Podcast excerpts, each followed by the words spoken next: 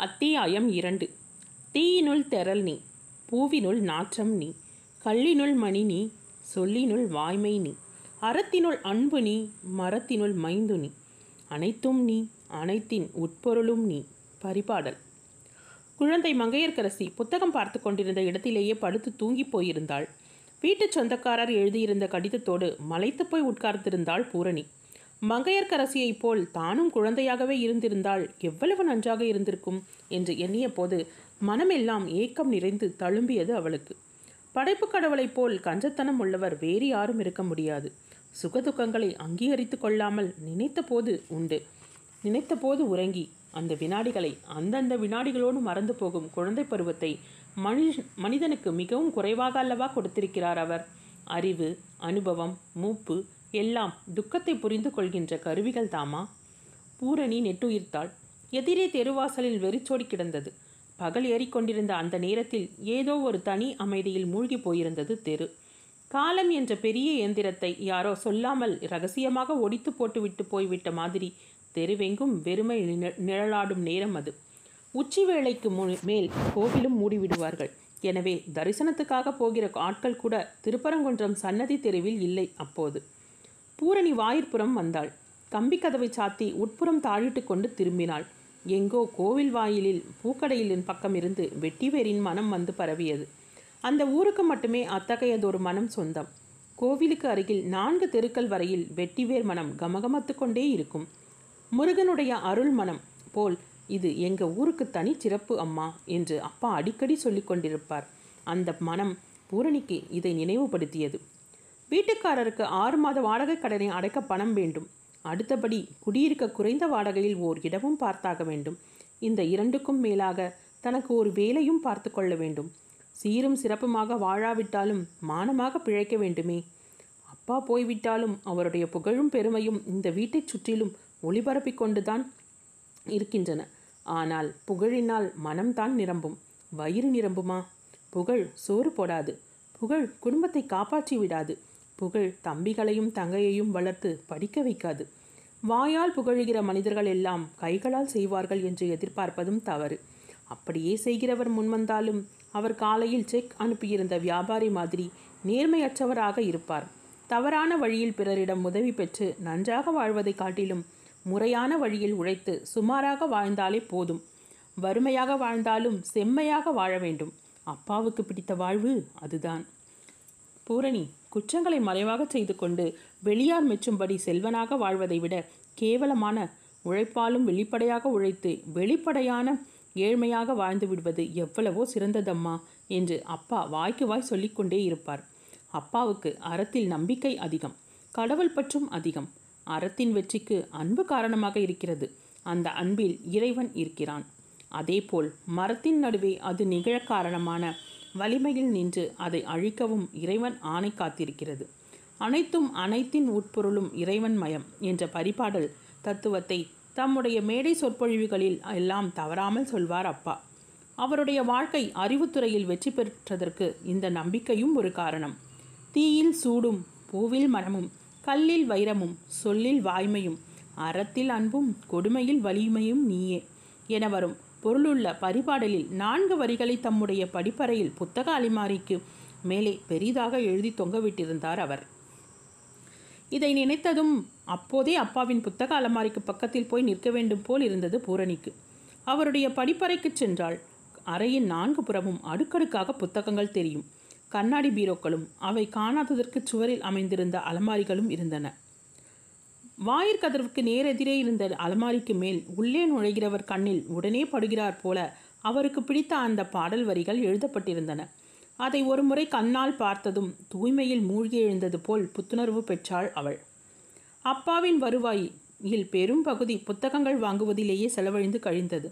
அவர் ஆயிரக்கணக்கில் பணம் சேர்த்து வைத்துவிட்டு போகாவிட்டாலும் புத்தகங்கள் சேர்த்து வைத்துவிட்டு போயிருந்தார். பதினைந்து நாட்களாக ஆள் நடமாடாது தூசி படிந்திருந்தது அந்த படிப்பறை. அதோ அந்த மேஜையில் உட்கார்ந்துதான் அவர் தமிழ் ஆட்சி புரியும். மேஜை மேல் கிடைக்கிறதே கருப்பு பேனா. அதுதான் அவர் எழுதியது. அதோ மேஜைக்கு அடியில் ஊதுவத்தி கிண்ணம். கடைசி நாளன்று காலையில் அவர் கொளுத்திய வத்தியின் சாம்பர் கறி இழைகள் கூட இன்னும் அழியவில்லை. மனத்தை பரப்பிக்கொண்டேதான் கரைந்து வருகிற ஊதுவத்தி போல்தான் அவரும் வாழ்ந்து போய்விட்டார்.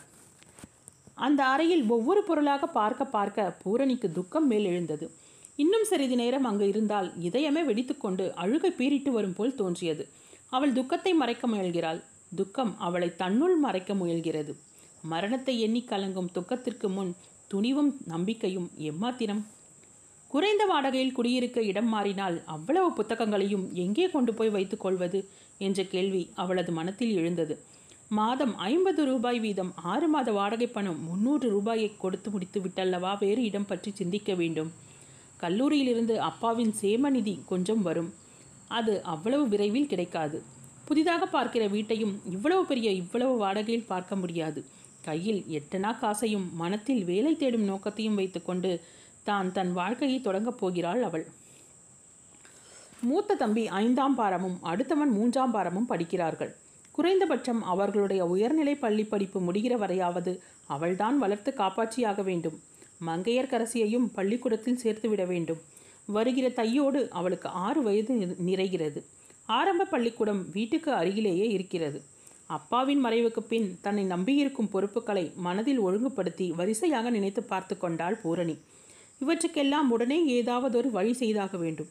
பிரச்சனைகள் வாயிற்படியில் நின்று கொண்டு கதவை அடைத்துக்கொண்டு வீட்டிற்குள்ளேயே உட்கார்ந்திருக்க முடியாது. தைரியத்தோடும் நம்பிக்கையோடும் அவள் தெருவில் இறங்க வேண்டிய நேரம் வந்துவிட்டது.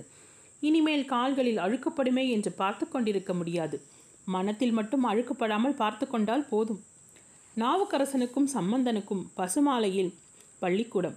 இரண்டு பேரும் நடந்து போய்விட்டு நடந்தே திரும்பி வருவார்கள். அதனால் இடைவேளைக்கு வீட்டுக்கு சாப்பிட வருவதில்லை. காலையில் போகும்போதே ஏதாவது கையோடு கட்டி கொடுத்து அனுப்பிவிடுவாள் பூரணி. மாலையில் அவர்கள் வீடு திரும்ப நாலரை மணிக்கு மேலாவது ஆகும். அதுவரையில் அவள் வீட்டில் காத்திருக்க முடியாது. மூன்று மணி சுமாருக்காவது புறப்பட்டு போனால்தான் மதுரையில் ஆக வேண்டிய காரியங்களை பார்த்து கொண்டு திரும்பலாம். ப்ராவிடன்ட் ஃபண்ட் பற்றி நினைவுறுத்தி விரைவாக கிடைக்கச் செய்வதற்கு அப்பா வேலை பார்த்த கல்லூரி முதல்வரை பார்க்க வேண்டும். வீட்டுக்காரரை சந்தித்து வாடகை பாக்கியை கொடுத்துவிட்டு வீட்டை விரைவில் காலி செய்து விடுவதாக தெரிவிக்க வேண்டும். அப்பாவின் புத்தகங்களை வெளியிட்ட பதிப்பாளர் ஒருவர் புது மண்டபத்தில் இருக்கிறார். அவரை பார்ப்பதில் ஒரு பயனும் இல்லை. வழக்கம் போல் பஞ்சப்பாட்டுத்தான் பாடுவார்கள். ஆனால் பார்த்து கண்டிப்பு செய்ய வேண்டும். வேலைக்காக யாராவது இரண்டு மூன்று பேரை பார்க்க வேண்டும். வீடு கூட மதுரையில் எங்காவது நாலைந்து ஒன்று குடித்தனங்கள் சேர்ந்திருக்கிற இடத்தில் பார்க்கலாம். ஆனால் திருப்பரங்குன்றத்தில் அவ்வளவு பெரிய வீட்டிற்கு கொடுத்த வாடகையை மதுரையில் இரண்டு அறைகள் ஒன்று கொடு இருப்புக்கு கொடுக்க வேண்டியிருக்குமே. தம்பிகளை வேறு நடு ஆண்டில் பசுமலை பள்ளிக்கூடத்தில் இருந்து மாற்றி மதுரையில் சேர்க்க வேண்டும். எனவே மதுரைக்கே குடிப்போவது சாத்தியமில்லை என்று அவள் நினைத்தாள். மதுரையில் வீட்டு வாடகையை அவளால் கொடுத்து கட்டுப்படியாக முடியுமா? மதுரையில் மிக உயரமானவை கோபுரங்களும் வீட்டு வாடகையும்தான். அந்த நான்கு கோபுரங்களையும் சுற்றி வீடுகள் மலிவாக கிடைக்க மாட்டா. பிச்சைக்காரர்களும் சைக்கிள் ரிக்ஷாக்களும் தான் மலிவாக கிடைக்கின்ற அம்சங்கள். இரண்டு பொண்டாட்டிக்காரனுக்கு செலவும் நிம்மதி குறைவும் அதிகமாக இருப்பது போல் மதுரை என்கின்ற அழகு இரண்டு மாவட்டங்களுக்கு தலைநகராக இருந்து தொல்லைப்படுகின்ற நிலை வெள்ளைக்காரன் காலத்திற்கு பின்னும் போன பாடில்லைதான் மணி இரண்டரை ஆகி இருந்தது பூரணி கிணற்றடிக்கு போய் முகம் கழுவி கொண்டு வந்தாள். புடவை மாற்றிக்கொண்டு திலகம் வைத்துக் கொள்வதற்காக கண்ணாடி முன் நின்றபோது குழந்தை தூக்கத்திலிருந்து எழுந்து வந்து கண்ணை கசக்கிக் கொண்டு நின்றாள். சந்தன சோப்பில் குளித்த முகம் அப்போதுதான் மலர்ந்த செந்தாமரைப்பு போல புதிய மலர்ச்சி காட்டியது. சித்திரக்காரன் தூரிகையால் அநாகரிகமாக இழுத்துவிட்ட கருப்பு கோடுகள் போல் காதுகளின் ஓரத்தில் இரண்டு கரும்பட்டு சுருள் மயிரிழைகள் சிவப்பு நிறத்தின் நடுவே எடுப்பாக தெரியும். பூரணிக்கு அழகிய குமிழம்பூ மூக்கு மேலே முடிகிற இடத்தில் புருவங்களின் கூடுவாயில் பெரிதாக ஒரு குங்கும பொட்டு வைத்து அதற்கு மேலே சிறிதாக ஒரு கருஞ்சாந்து பொட்டு வைத்துக் கொள்வாள். அப்பா சேர்த்து வைத்து விட்டு போகாவிட்டாலும் அவளுடைய உடம்பை மூளையாக வைத்துவிட்டு போய்விடவில்லை. புன்னகையோடு சில பொன்னகைகளும் இருந்தன. பொன் வளையல்கள் இருந்தாலும் கை நிறைய கருப்பு வளையல்கள் அணிந்து கொள்வதில் அவளுக்கு மிகவும் பிரியம். இழைந்த தங்கத்தில் வரி வரியாக கரும்பட்டு கயிறு சுற்றின மாதிரி செழிப்பான அவளுடைய வெண் சிவப்பு காய்களில் அந்த கரிய வளையல்கள் தனி கவர்ச்சி தரும். நகைப்பெட்டிக்குள் கிடந்த பொன் வளையல்கள் என்ற இரண்டையும் ஓர் அட்டைப்பெட்டிக்குள் வைத்துக்கொண்டு எடுத்துக்கொண்டாள் புத்தக கடைக்காரரும் கையை விரித்து விட்டால் பணத்திற்கு எங்கே போவது? வாடகை பாக்கி கொடுப்பதற்கும் வேலை கிடைக்கிற வரை வீட்டுப்பாட்டை சமாளித்துக் கொள்வதற்கும் கையில் ஏதாவது வேண்டுமே வளையல்களை போட்டு பணமாக மாற்றிக்கொள்ள நினைத்தாள் அவள். அக்கா உனக்கு இந்த பொட்டு ரொம்ப நல்லா இருக்கு. இனிமே தினம் இது மாதிரி வச்சுக்கணும் என்று சொல்லி விட்டு சிரித்தாள் மங்கையர்க்கரசி. அப்பா போன துக்கத்தை கொண்டாட வீட்டிலேயே அடைந்து கிடந்த நாட்களில் பூரணி குளிப்பதற்கு அதிகமாக தன்னை எந்த அலங்காரமும் செய்து கொண்டதில்லை. இன்று திடீரென்று அக்காவின் திலகம் குழந்தைக்கு மிகுந்த வியப்பையும் மகிழ்ச்சியும் அளித்தது போலும். ஆகட்டும் மங்கை தினம் இது மாதிரி பொட்டு வச்சுப்பேன். நான் சொல்கிறபடி நீ இப்போது கேட்க வேணும். நான் அவசரமாக மதுரைக்கு போயிட்டு வர வேண்டியிருக்கு. உன்னை ஊதுவார் தாத்தா வீட்டில் விட்டுட்டு சாவியையும் கொடுத்துட்டு போகிறேன் நீ அண்ணன் பள்ளிக்கூடத்திலிருந்து வர வரைக்கும் அங்கே சமத்தாக இருக்க வேண்டும். முரண்டு பிடிக்கக்கூடாது அழவும் கூடாது. நானும் உங்கள் கூட மதுரைக்கு வரேங்க்கா சொல்லிவிட்டு குழந்தை கண்களை அகல விழித்து கொண் கெஞ்சுகின்ற பாவனையில் பூரணியின் முகத்தை பார்த்தாள். நீ வேணாம் கண்ணு உன்னால் என்னோட அலைய முடியாது. நான் போயிட்டு சுருக்க ஓடி வந்துடுவேன். ஓதுவார் தாத்தா புது புது கதையெல்லாம் சொல்லுவாங்க. கேட்டுக்கிட்டு அவங்க வீட்டிலேயே இரு. குழந்தை ஒரு வழியாக இருக் இருக்க ஒப்புக்கொண்டு விட்டது போல் அடங்கி விட்டாள். பூரணிக்கு தலை கொள்ளக்கூட நேரமில்லை. அப்படியே எண்ணெய் தடவி வாரி முடிந்து கொண்டாள். கருகருவென்று முழங்கால் வரை தொங்குகின்ற பெரிய கூந்தல் அவளுக்கு. இரட்டை சௌரி வைத்தும் போதாமல் நாய்வால் போல சிறிய பின்னல் போட்டு கொள்ளும் எதிர்வீட்டு காமாட்சிக்கு பூரணியிடம் ஒரே பொறாமை. காமாட்சி ஓதுவா தாத்தாவின் பேத்தி. அவளுக்கு பூரணியை விட இரண்டு மூன்று வயது குறைவு. சிறு வயதிலேயே இருவரும் நெருங்கிய பழங்கிய தோழிகள். இரண்டு வீடுகளும் ஒரே ஊரில் ஒரே தெருவில் எதிரெதிரே இருக்கின்ற உறவில் பிறந்த ஒரு நெருக்கமும் அந்த குடும்பங்களுக்கு இடையே உண்டு.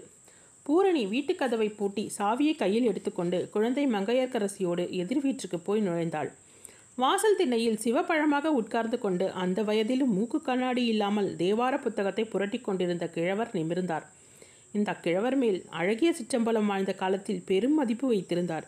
அடடே பூரணியா வா அம்மா எங்கேயோ புறப்பட்டு கொண்டிருக்கிறாய் போலிருக்கிறதே. மதுரைக்கா? கிழவருக்கு கணீர் என்று வெண்கல மணியை நிறுத்தி நிறுத்தி ஆட்டியது போன்றதொரு குரல். ஆமாம் தத்தா குழந்தையை பார்த்துக்கொள்ளுங்கள் தம்பிகள் வந்தால் சாவியை கொடுத்து விட வேண்டும். அவ்வளவுதான். பூரணி சாவியை அவருக்கு பக்கத்தில் வைத்தாள். குழந்தை தானாகவே உரிமையோடு கிழவரின் மடியில் மே- போய் அமர்ந்து கொண்டு இன்னைக்கு நிறைய புது புது கதையாக சொல்லணும் தத்தா. பழைய கதையாக சொல்லி அம் அம்மையார் கிழவி குருவி காக்காயின்னு ஏமாத்தப்படாது என தொணத்தொணக்க தொடக்கிவிட்டாள் வாசலுக்கு நேரே உள்ள கூடத்தில் காமாட்சியும் அவள் பாட்டியும் உட்கார்ந்து கொண்டிருந்தார்கள். பூரணி இப்படி கொஞ்சம் உள்ளே வந்துட்டு போயேன் என்று குரல் கொடுத்தாள் காமாட்சி. அப்புறம் வரேன் காமு. இப்போ நான் அவசரமாக போக வேண்டும் என்று கிளம்பினாள் பூரணி. அப்படி என்ன அவசரம் அம்மா? என்று கிழவர் குறுக்கிட்டார். தந்தைக்கு ஒப்பான அந்த கிழவரிடம் தன் துன்பங்களை சொல்வதில் தவறில்லை என்று எண்ணினாள் பூரணி. வீட்டுக்காரர் காலி செய்து விட்டு போகச் சொல்வதையும் அவரிடம் கடன் பட்டிருப்பதையும் வீட்டின் ஏழ்மையையும் உடைத்துச் சொல்லிவிடலாம் என்று நினைத்தாள். ஆனால் அவளுக்கு நாய் அழவில்லை. மனமும் நாவும் நெகிழ்ந்துவிட இருந்த அந்த சமயத்தில் தந்தையின் ரத்தத்தில் ஊறி வந்த பண்பு காப்பாற்றியது. நம்முடைய ஏழ்மையையும் துன்பங்களையும் கூடுமான வரை நம்மை காட்டிலும் ஏழ்மையையும் துன்பமும் உள்ளவர்களிடம் சொல்லாமல் இருப்பதே நல்லது. குறைந்த வருவாயையும் நிறைந்த மனிதர்களும் செலவுகளும் உள்ள ஓதுவார் குடும்பத்திற்கு நம்முடைய துன்பங்களும் தெரிய வேண்டியது அனாவசியம் என்று அவளுக்கு பட்டது. தனக்கு வந்த துன்பங்களையும் பிரச்சனைகளையும் தாமே ஏற்றுக்கொண்டு சமாளிப்பதுதான் நாகரிகம் என்பது அப்பாவின் கருத்து. அவற்றை அடுத்தவர்களுக்கு தெரியும்படி நெகிழவிட்டு அனுதாபம் சம்பாதிப்பது கூட அநாகரிகம் என்கின்ற அளவு தன்மானமுள்ளவர் அப்பா. பூரணி அப்பாவின் பெண். அதே தன்மானமுள்ள ரத்தம்தான் அவளுடைய உடலிலும் ஓடுகிறது. ஒன்றுமில்லை தாத்தா. அப்பாவின் ப்ராவிடன்ட் ஃபண்ட் விஷயமாக கல்லூரி முதல்வரை பார்க்க செல்ல வேண்டும். வேறு ஒன்றுமில்லை என்று நல்லதை மட்டும் அவரிடம் சொல்லி முடித்தாள். ஒளியும் எழிலும் நிறைந்த செங்கமலப்பூ உயரமான கொடியோடு ஓல்கி ஓல்கி தென்றலில் அசைந்தாடிக் கொண்டு நடப்பது போல் பூரணி தெருவில் செல்லும் போதுதான் எத்தனை கண்கள் அவளை பார்க்கின்றன. சந்நிதி தெருவில் வடக்கில் வந்து மயில் மண்டபத்தை கடந்து போலீஸ் ஸ்டேஷன் ஸ்டாப்பில் அவள் பஸ்ஸுக்காக நின்றாள். எதிர்ப்புறம் தென்கால் கண்மாயின் கரையில் துணி வெளுப்போர் கும்பல் கூடியிருந்தது. சலவை செய்வோர் உலர்த்திய பல நிற துணிகள் உயர்ந்த மண்கரை மேல் நிறங்களின் கலவைகளை பிரி காண்பித்துக் கொண்டிருந்தன. கண்மாயின் நீர்ப்பரப்பிற்கு அப்பால் வடமேற்கே நெல் வயல்களும் கரும்பு தோட்டங்களும் கொடிக்கால்களும் தென்னை கூட்டமுமாக அழகு திரை கட்டி எழுந்து இருந்தது. அந்த நேரத்தில் அந்த ஸ்டாப்பில் பூரணி ஒருத்திதான் தனியாக நின்று கொண்டு பஸ்ஸை எதிர்பார்த்தாள். தெற்கே இருந்து சென்ட்ரல் திருப்பரங்குன்றம் ஐந்தாம் நம்பர் பஸ் வந்து நின்றது. அவள் ஏறிக்கொண்டாள். கண்டக்டர் வாங்க அம்மா என்று முகம் மலர வணக்கம் தெரிவித்தான். அப்பாவுக்கு இப்படி எத்தனையோ பழைய மாணவர்கள். அடிக்கடி அப்பாவோடு அவளையும் பார்த்திருக்கிற காண காரணத்தால் எல்லோரும் அவளை இன்னாரென்று தெரிந்து கொண்டிருந்தனர். முழுமையான இறப்பு என்ற பெயரில் கைவசம் இருந்த அந்த எட்டனாவை கொடுத்து கல்லூரி நிலையத்திற்கு ஒரு டிக்கெட்டும் பாக்கியும் வாங்கி கொண்டாள். கண்டக்டர் அருகில் வந்து நின்று அவளிடம் அப்பாவின் மரணத்திற்கு துக்கம் விசாரித்தான். அவளும் ஏதோ பதில் சொன்னாள். கல்லூரி முதல்வர் அவளை அன்போடு வரவேற்று ஆதரவாக மறுமொழி அளித்து அனுப்பினார். அப்பாவின் ப்ராவிடென்ட் பண்டும் பணம் இயன்ற அளவில் விரைவில் கிடைக்க உதவுவதாக கூறி அனுப்பினார். அங்கிருந்து புதுமண்டபம் வரை நடந்தே போனாள். தெருவில் போவோரும் வருவோரும் முறைத்துத்தான் பார்க்கிறார்கள். மனிதர்களுக்குத்தான் எத்தனை விதமான பார்வை? வண்டியிலோ ரிக்ஷாவிலோ போனால் இப்படி யாரும் விழுங்குவது போல் பார்க்க மாட்டார்கள். ஆனால் வண்டிக்காரனும் ரிக்ஷாக்காரனும் சும்மாவா ஏற்றிக்கொண்டு போகிறான்? கையில் இருக்கிற மொத்த ஆஸ்தி ஐந்து அணா. திரும்பி போக பஸ் சார்ஜ் மூன்றனா ஆகுமே? ஏழ்மையை வெளிக்காட்டி விடுவது தப்பே இல்லை. பொய்யாக நடிப்பதுதான் தப்பு. ஆயிரம் ஆயிரம் சின்னத்தனமான மனிதர்களின் கண்களில் மிதந்து கொண்டு பூரணி என்கிற அழகு ப பழமை வாய்ந்த மதுரை நகரின் தெருக்களில் பூம்பாதங்கள் கொப்பளித்து கன்றி போகும்படி வெறுங்கால்களால் நடத்து கொண்டிருந்தது. புது மண்டபத்தின் நெருக்கடியில் புகுந்து கவனமின்றியோ அல்லது வேண்டுமென்றோ இடிப்பது போல் வரும் ஆண்கள் கூட்டத்துக்கு தப்பி மெல்ல விலகி நடந்து அப்பாவின் பதிப்பாளர் முன் போய் நின்றாள் பூரணி. வாங்க தங்கச்சி ஒரு வார்த்தை சொல்லி அனுப்பியிருந்தா நானே வந்திருப்பேன். நீங்கள் எதுக்கு சிரமப்படணும்? என்று தம்முடைய வயதின் உரிமையை நிலைநாட்டுவது போல் விழித்து வரவேற்றார் அவர். பூரணி நெருப்பு பிழம்பு போல் அந்த கும்பலின் நடுவே நின்று கொண்டு அவரை உறுத்து பார்த்தாள். அந்த பார்வைக்கு கடைக்காரனிடம் பதில் இல்லை. அவளுடைய கண்கள் அபூர்வமானவை கூர்மையானவை அவற்றுக்கு தூய்மை அதிகம். தங்கச்சிக்கு கோபம் போல் இருக்கிறது என்று சிரித்துக்கொண்டே கழுத்தறுக்க முயன்றார் அவர். எனக்கு வேண்டியது இந்த சிரிப்பும் இந்த மழுப்பல் வார்த்தைகளும் இல்லை. வியாபாரியின் சிரிப்பில் குற்றம் மறைக்கப்படுகிறது. மறைந்து கொள்கிறது. அப்பாவின் புத்தகங்களுக்கு மூன்று வருட ராயல்டி தொகை உங்களிடம் பாக்கி நிற்கிறது. கேட்டால் புத்தகம் போதுமான அளவு விற்கவில்லை என்று பொய் சொல்கிறீர்கள். உங்களிடமிருந்து நியாயமான பதில் கிடைக்கவில்லையாயினால் நான் சட்டப்படி ஏதாவது செய்துதான் ஆக வேண்டும் என்று பூரணி கொதிப்போடு முறையிட்டாள். அவ்வளவு பெரிய கும்பலுக்கு நடுவில் ஒரு பெண் பேசி மானத்தை வாங்கிவிட்டதே என்ற உரைப்பு இருந்தாலும் வினயமாக சமாளித்தார் பதிப்பாளர். இந்த மாத முடிவுக்குள் கணக்கெல்லாம் பார்த்து ஏதாவது செய்கிறேன் அம்மா என்று விடை கொடுக்கிறது போல் கைகூப்பினார் அந்த கைகூப்புதலுக்கு இனிமேல் நின்று பேசிக்கொண்டிருக்கக்கூடாது போய்விடு என்று என்பது அர்த்தம் போலும். பூரணி அங்கிருந்து வெளியேறினாள். அப்பாவே மனம் வெறுத்து சலித்து போய் அவன் பணம் தந்தாலும் சரி தராவிட்டாலும் சரி என்று கைவிட்ட ஆள் அந்த பதிப்பாளர். அறிவை பெருக்குகின்ற புத்தக வெளியீட்டு தொழிலில் பணத்தை பெருக்குகின்ற மனமுள்ள வியாபாரிகள் ஈடுபட்டு எழுதுகிறவன் வாயில் மண் போடுகிறார்களே என்று வேதனையோடு கூறுவார் அப்பா.